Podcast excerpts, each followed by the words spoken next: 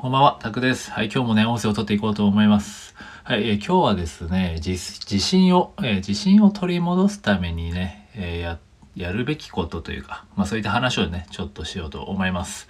はい、えっ、とですね、まあ自信をね、取り戻すために、こう、何をするべきかっていうと、まあ、あえてね、やったことがないことを、えー試してみると。はい。で、そしてね、失敗するじゃないですか。まあ、失敗をします。ね、それはでももちろんね、やったことないからうまくいかないのは当たり前ですよね。でも、ね、こうやって新しいことに取り組んだっていう事実は、まあ、どうあがこうが、まあ自分に残るじゃないですか。うん、ね残りますよね、それだけは。ね。何かそういう事実はですね、別にそれがうまくいった、うまくいかないに関わらず、何か新しいことにととね、チャレンジしたっていう事実は残るわけですよね。で、まあその、えー小さな挑戦ですよね。小さな挑戦が、こう、まあいつか自信になるん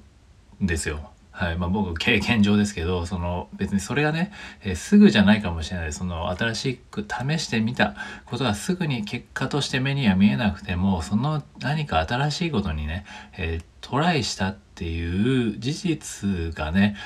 えなんか自信につながる瞬間って来るんですよ。はい。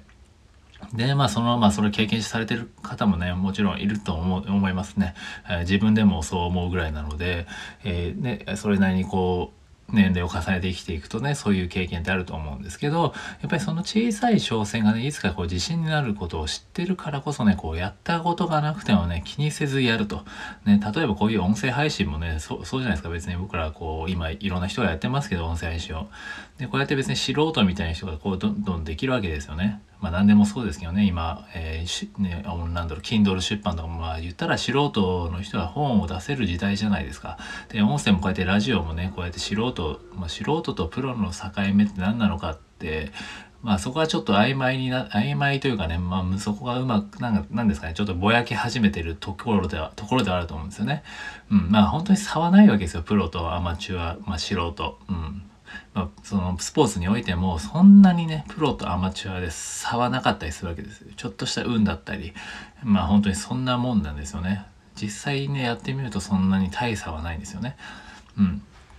なんでまあその自分をねこうやって自信を取り戻すためにですよね。あえて別に自信を取り戻すためだったら本当だったらねこうもしかしたら自信のあるものをやるべきだと思うんですけどでもあえてあえてやったことがないことをね試してみるんですよ。でそうするとやっぱりまあ失敗するのはもう当たり前なんである意味開き直ってできるわけですよね。でその挑戦した経験が本当に自分のねえーなんかそのやったこともないことに挑戦果敢に挑戦したっていうね一歩ですよ。別に何でもいいですよ。小さいことでもいいんですよ。ほんと小さい、えー、なんですかねちょっと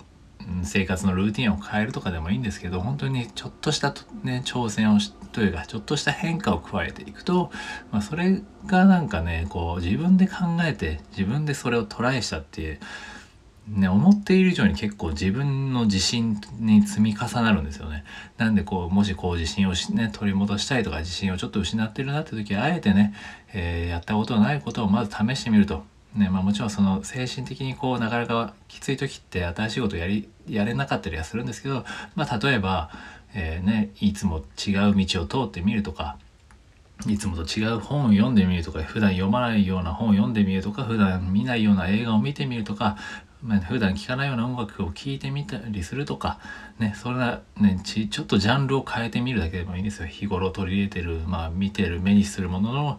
えージャンルを変えてみたりとか、生活圏の範囲内でちょっと自分で変えてみるとか、ね、普段食べてないものを食べてみるとか、それも小さな挑戦だと思います。ね、まあそうやってち、そんな、そういう小さな積み重ねがやっぱり自信というかね、自分を信じる力にもなっていくので、その行動できたっていう一歩が大きいんですよね。うん。なのでそういう小さな挑戦をね、いつか自信になるんで、それが別に失敗どうこうは別に置いといて、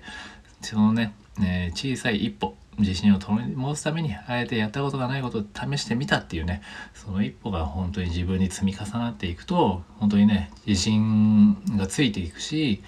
えーなんか気づいたらちょっと違った自分にのね一面を見れたりするのでね、えーぜひ、えーもし自信を取り戻したい方とかはあえてやってねやってやったことないことをやってみる、ね、何でもいいのでやってみるみたいなことをね、えー試してみるといいかなっていうふうに、えー